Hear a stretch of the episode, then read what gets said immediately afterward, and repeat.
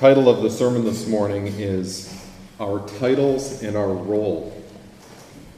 Our text is 1 Peter chapter 2 verses 9 and 10, but I want to read verses 4 through 10 uh, for context. 1 Peter 2 4 through 10. As you come to him, a living stone, rejected by men, but in the sight of God chosen and precious. You yourselves, like living stones, are being built up as a spiritual house to be a holy priesthood, to offer spiritual sacrifices acceptable to God through Jesus Christ. For it stands in Scripture Behold, I am laying a stone in Zion, a cornerstone chosen and precious, and whoever believes in him will not be put to shame. So the honor is for you who believe. But for those who do not believe, the stone that the builders rejected has become the cornerstone, and a stone of stumbling and a rock of offense. They stumble because they disobey the word as they were destined to do.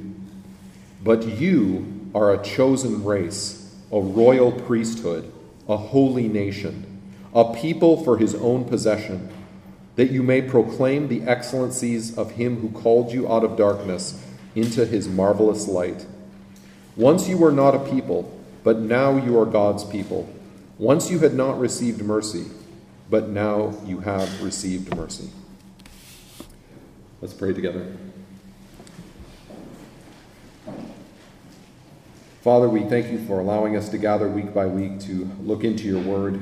Uh, and I ask that uh, as uh, we open the scriptures this morning, that you would, uh, by your Spirit, use the scriptures to bring conviction for those who need to be convicted, that you would bring encouragement for those who need to be encouraged, um, and that you would just remove from the minds uh, anything I might say in human weakness that is not pleasing to you.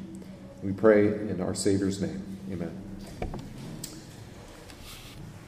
Since we're looking at a text in the middle of the book, I want to mention something about the book as a whole um, as it relates to the verses we're looking at. So, Peter addresses the book in verse 1 to the elect exiles of the dispersion. It's possible that these Christians had been forcibly kicked out of Rome because of their faith, especially because of their refusal to worship the Roman gods. In one sense, all Christians are exiles. Our citizenship is in heaven. Our real home, the place where we really belong, is where the will of God is done perfectly. But we know, as it says in Hebrews, that at present we do not yet see everything in subjection to Him. So we'll always be exiles until we reach our eternal home. Peter doesn't tell the believers to look forward to a change in the circumstance of their earthly exile, but says that they are to set their hope fully on the grace that will be brought to them at the revelation of Jesus Christ. Throughout the book, Peter's giving both encouragement and instructions to the believers in this situation how we should think of ourselves and how we should conduct ourselves. So I want to look at the text under those two main headings who we are and what we do. And then we'll consider some practical applications. So let's begin with the first part of verse 9. It says, But you are a chosen race, a royal priesthood, a holy nation, a people for his own possession. So I want to notice three things about that section as a whole and then we'll look at each of the titles one by one. First, these titles are for Christians. Earlier in the chapter that we read, it says, So the honor is for you who believe, but for those who do not believe, the stone that the builders rejected has become the cornerstone. Peter is drawing a contrast between those who believe and those who do not. Only those who believe in Christ, the living stone, themselves become living stones. Only those who believe in Christ, the cornerstone, are built into a spiritual house. All stones are laid with reference to the cornerstone, and so a rejection of Christ makes someone not part of the building by definition. When we come to a text where such a sharp contrast is drawn, it's a good time for self reflection and for us to ask ourselves which side of the division we're on. If the Spirit of God is convicting you of your sin and of the truth of the saving work of Jesus, then the way is open for you. Those who come to Him in repentance and faith will not be turned away. So these titles are only for Christians, but they are for all Christians. These are not just privileges of those who are more mature, more sanctified, or have some special position in the church. Second, these are titles of honor. Now, they're not honorary in the sense of being not real, but Peter's pointing out these true things in order for Christians to feel the weight and honor of their position. You're a chosen race, a royal priesthood, a holy nation, a people for his own possession. So, why is he doing that? One of the reasons is that we need to be reminded of different things in different circumstances. So, James says, Let the lowly brother boast in his exaltation, and the rich in his humiliation. Because, like a flower of the grass, he will pass away. Peter's writing to exiles experiencing trials. So he reminds them of the truths that have to do with belonging. We know from the parable of the sower that people usually fall away from the faith either because of the excessive burden of their trials or because of the elation of pleasures. It's the same principle uh, behind the prayer of Agur, where he says, Give me neither poverty nor riches. This kind of moderation is more conducive to a faithful life. This is instructive for the way that we speak to one another. The more our brother or sister is experiencing hard times, the more our words need to contain encouraging reminders of our privileges and status in Christ and the reward of our coming inheritance. Similarly, if people are at a particularly high point, they need to be reminded of how earthly things are passing away and urged to reflect on their own shortcoming and encouraged to sacrifice. Of course, that's not the only thing that guides our conversation with one another. We also rejoice with those who rejoice and mourn with those who mourn. But it's a helpful thing to consider uh, when we're thinking about how to engage each other on spiritual matters. Third, notice that these titles are corporate race, priesthood, nation, people. All people are both individuals and members of a group. In one way, we're each ourselves in distinction to everyone else. But we're also the members of a group of some kind, usually many groups, and this contributes to our identity. We may be part of a family, a circle of friends, a local community, a sports team, a school, a political party, a culture, a race, a trade, a business, a city, or a country. Both aspects are important. Here where we live, we tend to emphasize individualism, but there's huge variation from person to person. Some people are so individualistic that identifying with a group seems very external, like it's a circumstance of life, not part of who we are. On the other hand, some people are so contentedly enmeshed in family or community life that it may be hard to distinguish their own thoughts and acts from that of the community. Given this wide range in our subjective experience, uh, how, should we think, how should we be thinking about our identity as we go through this text? Well, if you're more of an individualist, come be part of the group. There's a line in an old John Denver song that says, uh, it's a love song. It says, Make it part of you to be part of me. So I would say, make it part of your identity to be part of the people of God. The answer to who am I is not only I am a Christian, but also I belong to the people of God. If you already tend to perceive your identity as part of a group, remember that belonging to the people of God is the first and deepest. We continue to belong to many different groups at the same time, and usually they work in harmony with each other. But sometimes they come into conflict. What if what's best for my career will be taxing for my family? Or what if none of my friends support the political candidate that I like?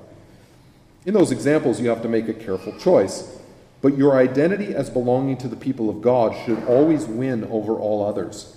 it should be more a part of you to belong to the people of God than to be the child of your parents, the spouse of your spouse, or the parent of your own children. Jesus demonstrates this when his family comes looking for him. Uh, it says, While he was still speaking to the people, behold, his mother and brothers stood outside asking to speak to him. But he replied to the man who told him, Who is my mother and who are my brothers?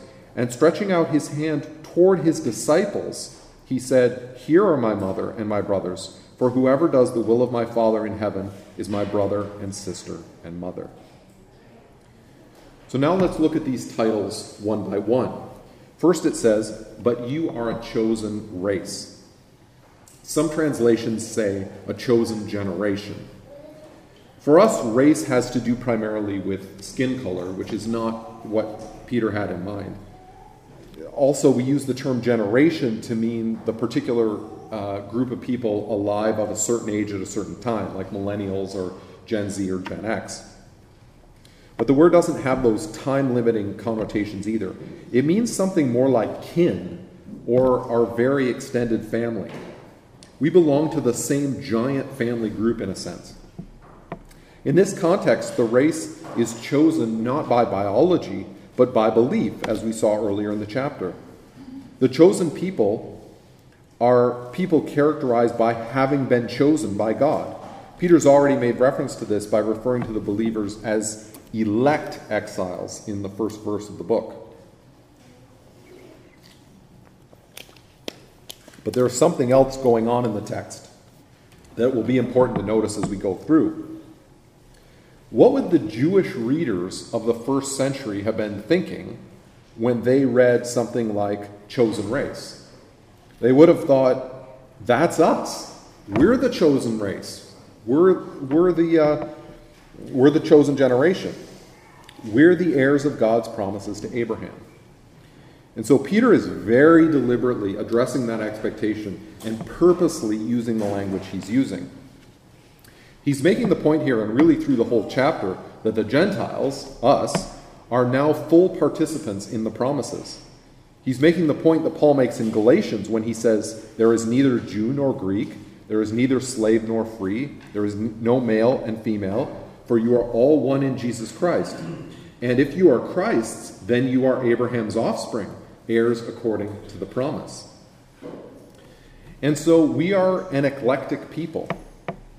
When Jess and I were first married, we didn't have the option of buying furniture and decorations uh, for our house to fit according to a particular style. We picked up things we liked from the thrift store and the side of the road, and things we got as gifts and things we inherited from family. And we put all these seemingly random elements together into a homey space that we love. And similarly, here, we're an eclectic people, put together from every part of the world, from every age group, Every way that humanity could be divided, we've been brought together and been made into a beautiful house. When John saw the heavenly vision, he saw people before the throne of God from every tribe and tongue and people and nation. Now, when the gospel was first preached, some went around teaching that those who come to Christ must also receive circumcision, that is, become Jewish. But the apostles dealt with that early on in, uh, in the book of Acts. Uh, therefore, James says, My judgment is that we should not trouble those of the Gentiles who turn to God, but sh- should write to them to abstain from things polluted by idols, from sexual immorality, and from what has been strangled, and from blood. In other words, they were to abstain from immorality and from idolatry, but they didn't have to adopt the life of the Jews. One of the glorious things about the new covenant is that the wild vines are grafted in. We are the true worshippers who worship neither on Mount Gerizim nor in Jerusalem, but we worship in spirit and in truth. And so there's great variety in this great family. We dress differently, we think differently, we express our praise differently, we vote differently, we eat differently, we have different opinions, different convictions, and different interests. But with all this difference, there is still a spirit of unity and peace because there is one body, one spirit, one hope, one Lord, one faith, one baptism, one God and Father of all, who is over all and through all and in all. The application is that we ought to hold fast to what unites us and let the differences of our brothers and, brothers and sisters build the body up. We are not all eyes and we are not all hands. We are an eclectic people and should never say to any part, I have no need of you. So let's look at the second title a royal priesthood. What does it mean to be a priest? The first picture that comes to mind will probably be a Roman Catholic or Orthodox priest, or maybe robed Levites offering sacrifice in the temple. Each of those cases has to do with a priestly vocation.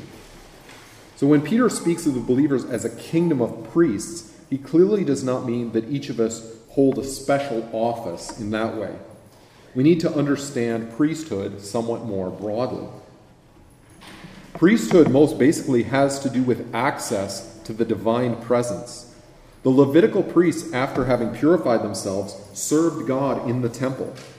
Peter has just explained earlier that we are living stones and have been built into a spiritual house, that is, the temple. We are now the temple and the priests. Having been purified by the blood of Christ, we now have access to serve in God's presence. Royal, too, then has a more general sense. Clearly, not everyone is a king or part of a king's family or even tribe. But as with priesthood, the royal aspect has to do with our relationship to God. We call God Father, and we're his children. The term Son of God is a royal title. Jesus said that in his kingdom, we do not exercise authority like the world does. We are not authoritarian. We do not lord our power over others. We serve. And that doesn't mean that we just substitute the word service for the same harsh rulership. It means that we are to be a kingdom of priests, that our relationship is defined by mutual priestly service. We are, in some ways, more priestly than the vocational priests of the New Testament. Earlier in the chapter, Peter says that the builders rejected the cornerstone. Who are those builders? Uh, Jesus said, The Son of Man must suffer many things and be rejected by the elders and chief priests. Who was it who first suggested that Jesus be killed? It was Caiaphas, the high priest. If the priests have rejected Jesus, the cornerstone of the spiritual temple, what place is left for them? They rejected the temple that he built and so find themselves outside it. In our temple, there is no longer the service of priests who serve according to the Mosaic law, but a spiritual priesthood who serve under Jesus, the high priest, in the spiritual temple. Now, this is not merely an obscure similarity to an ancient practice. God created man in the beginning and placed him in the garden sanctuary where he walked with God. Adam, having been formed by God directly, was called by Luke Son of God, and God gave him dominion over the world. Adam was a royal priest. The tabernacle and later the temple were imitations of Eden. The tree shaped lampstand represented the tree of life. The garden, like the temple, faced east and was located on a mountain. There were carvings of plants in the temple flowers, palm trees, and pomegranates. Gold and onyx are present in both. And when Adam sinned, one of the cherubim came down with a sword to guard the entrance to the garden.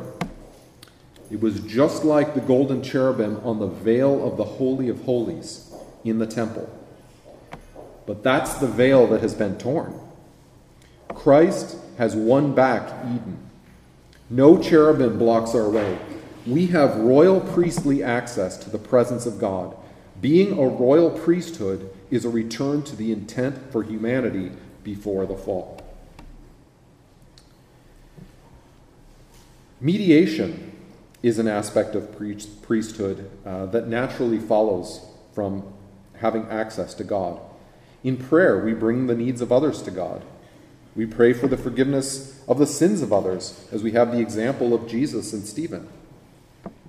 And this prayer is labor, not drudgery, but it's time consuming and sometimes difficult.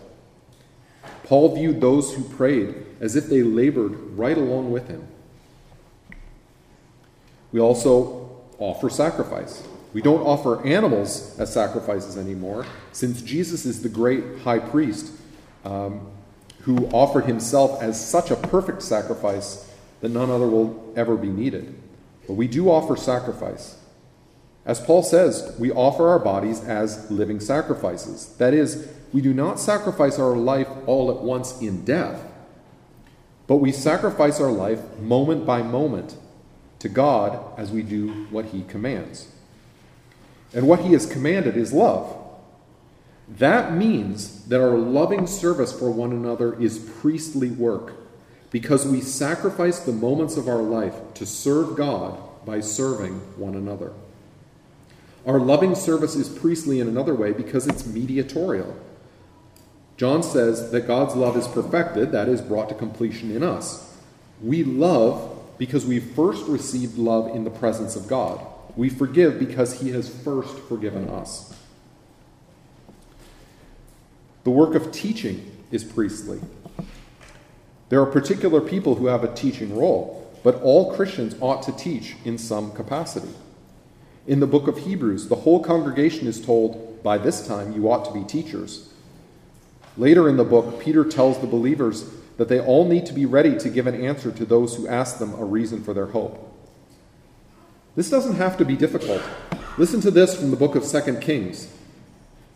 Now the Syrians, on one of their raids, had carried off a little girl from the land of Israel, and she worked in the service of Naaman's wife.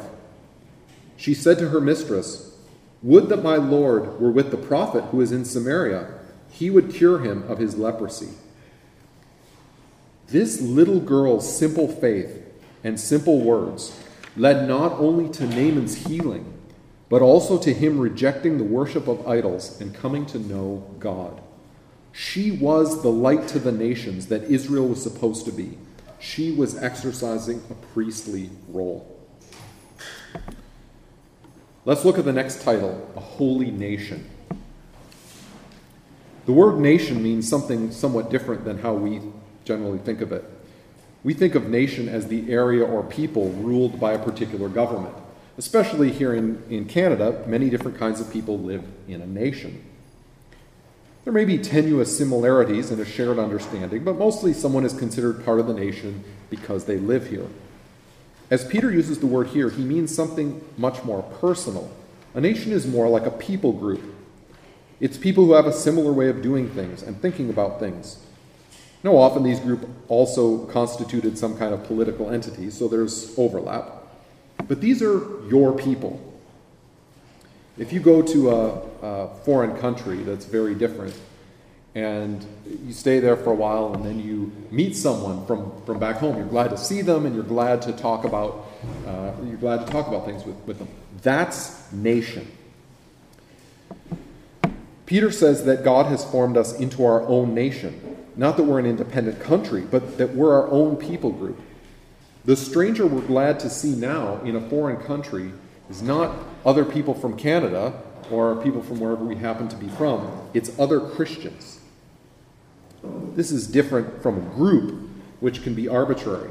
If I say everyone on the left is on the blue team and everyone on the right is on the red team, that's a group, but there's no central feature uh, binding the group together.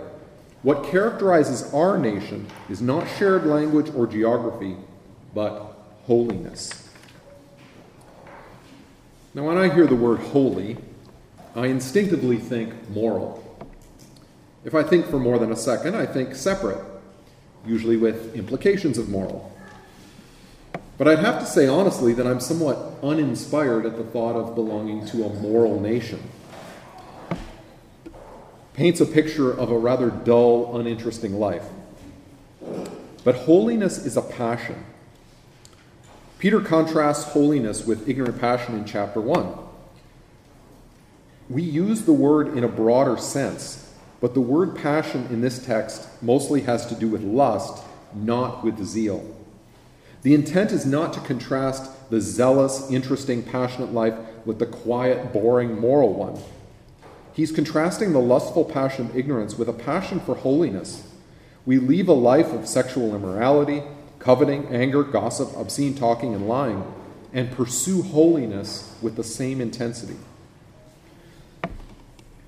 Then, what does holiness mean? On one hand, holy is used to talk about the uh, very ordinary objects uh, dedicated to God's service.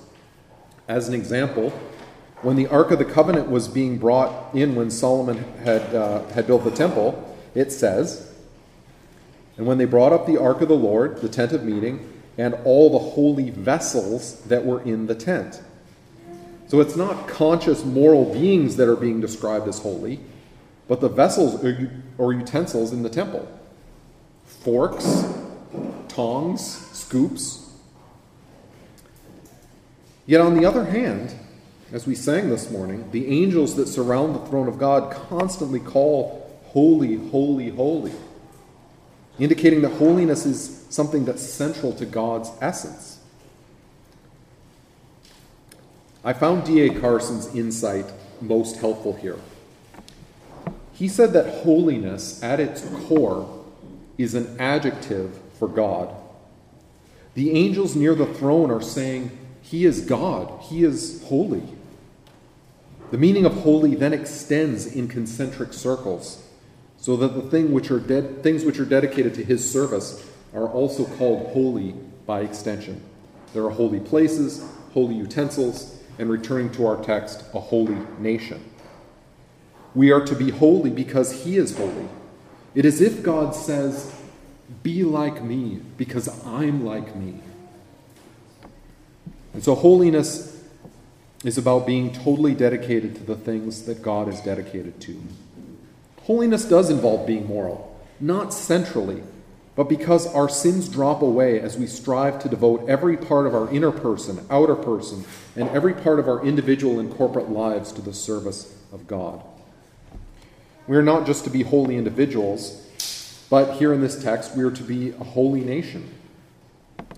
We don't usually think of nations as having a task, whether in the political sense or the broader sense of nation that we've been looking at.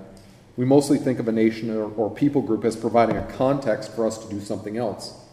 But our national project is holiness. Christians are like extended family to one another because we have oriented ourselves uh, both individually and as a group to being like God and serving his interests. Let's consider the fourth title a people for his own possession. Through this whole section we've been looking at, Peter's been re- referencing Exodus 19 that Beverly uh, read for us. So, this is the passage where Moses is on Mount Sinai about to receive the, the Ten Commandments. Israel's just left slavery in Egypt about three months before this. He says, uh, You yourselves have seen what I did to the Egyptians, how I bore you on eagle's wings and brought you to myself. Now, therefore, if you will indeed obey my voice and keep my covenant, you shall be my treasured possession among all peoples, for the earth is mine. Peter's clearly taken most of the verse we've been looking at from God's covenant with Israel. We're going to look at the significance of that transfer in a minute. But I want to first look at uh, the phrase in this text to help it to help um, fill in some of the meaning of that phrase, people for his own possession. It says here in Exodus, You will be my treasured possession among all peoples, for all the earth is mine. Everything in the world is his, but we are special to him. He orchestrates everything that happens out there, but he's brought us to himself. We feed all the animals in our yard cats, squirrels, birds, raccoons, skunks, and possums. But only Rex, our bird, sits at our table. The whole world belongs to God, and He cares for it, but we sit at His table.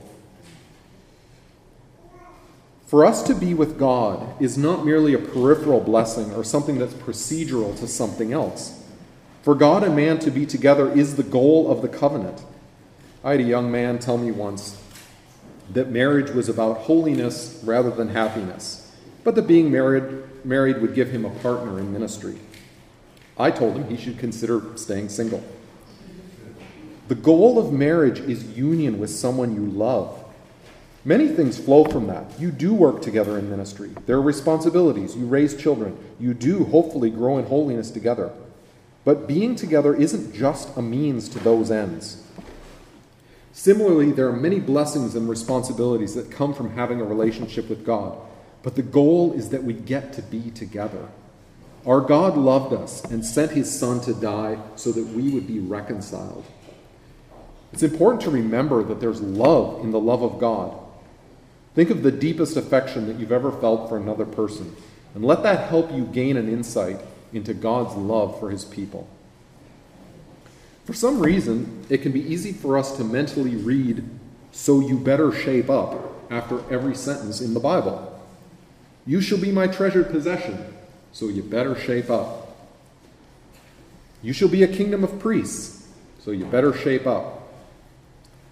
We need to let the affection of God speak to us as strongly as the commands of God. The sense of the text is more like, I love you and I will treasure you above all others in the world. There are implications for action, even here in this text. We usually do need to shape up. But my point is that we don't miss the love because of the command. I now want to address how Peter can take the same terms from the covenant God made with Israel at Sinai and apply it so directly to the church. Uh, verse 10 of our text explains how Peter is uh, thinking about the relationship between the Old Covenant and the New Covenant, between ancient Israel and the church. Uh, this is what he says, uh, verse 10 of our text. Once you were not a people, but now you are God's people. Once you had not received mercy, but now you have received mercy. So, this is actually a reference to the book of Hosea. This is what the prophet said She conceived again and bore a daughter. And the Lord said to him, Call her name No Mercy, for I will no more have mercy on the house of Israel to forgive them at all. But I will have mercy on the house of Judah, and I will save them by the Lord their God. I will not save them by bow, or by sword, or by war, or by horses, or by horsemen. When she had weaned no mercy, she conceived and bore a son.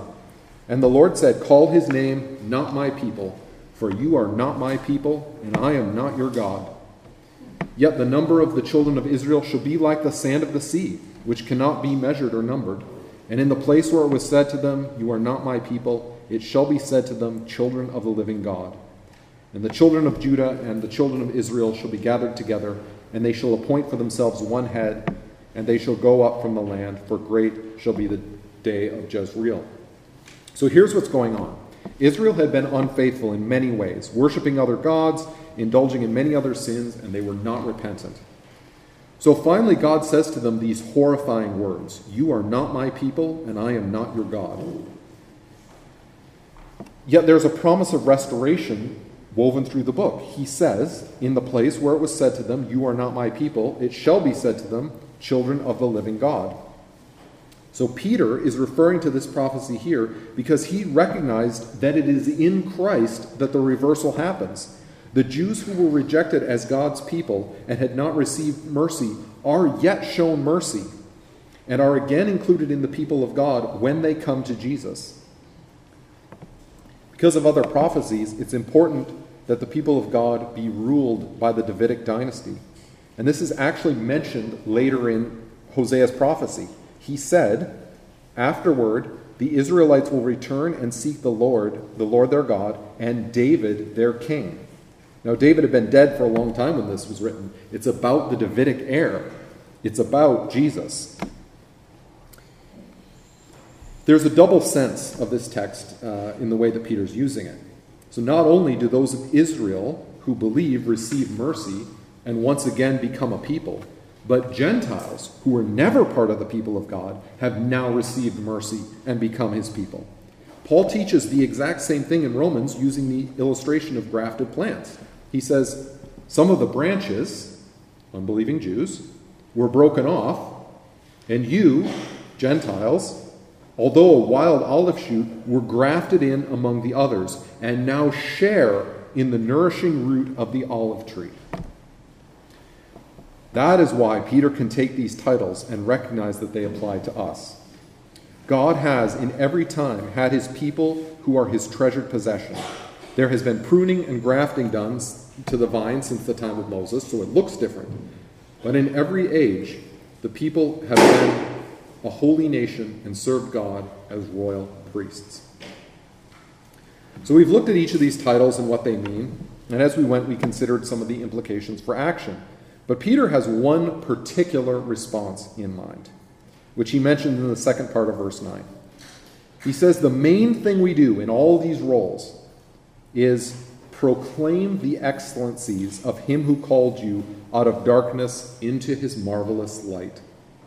The main thing we do as a chosen race, a holy nation, a royal priesthood, and a treasured possession is message out how great God is. Before we look at how we do this, I want to ask and hopefully answer a more basic and somewhat irreverent question. Isn't it selfish and arrogant for God to arrange things for his own praise? He gives us all of this honor and blessing and people in position that we've been looking at, and then says, In your new situation, praise me. Sometimes when Jess and I are not together in the evening and there's a, a beautiful moon in the, particularly large moon in the sky, one of us will just text the other one word, moon, and then the other will uh, run outside if we can and, and go and look at the moon. And that's so that the other will go out and experience the awe and beauty and wonder. We say things like, that's amazing, that's beautiful. And so, in one sense, without worship, we praise the moon. But God is God. And what can he point to? What can he say, being God, except look at me and marvel? Bring others to see me. In one, in one sense, whatever can be praised in something else. If there's anything loving, anything glorious, anything beautiful, anything good, it is only that way because it's somehow in some aspect like God. Listen to these words from an old song that I used to listen to as a boy. God and God alone created all these things we call our own. From the mighty to the small, the glory in them all is God's and God's alone. So, if we're going to praise God, how do we do it? First, proclamation happens just by being those things we've looked at. For example, Jesus said, Let your light show, uh, shine before others so they may see your good works and give glory to your Father who's in heaven. There's a kind of automatic proclamation that happens when we love each other.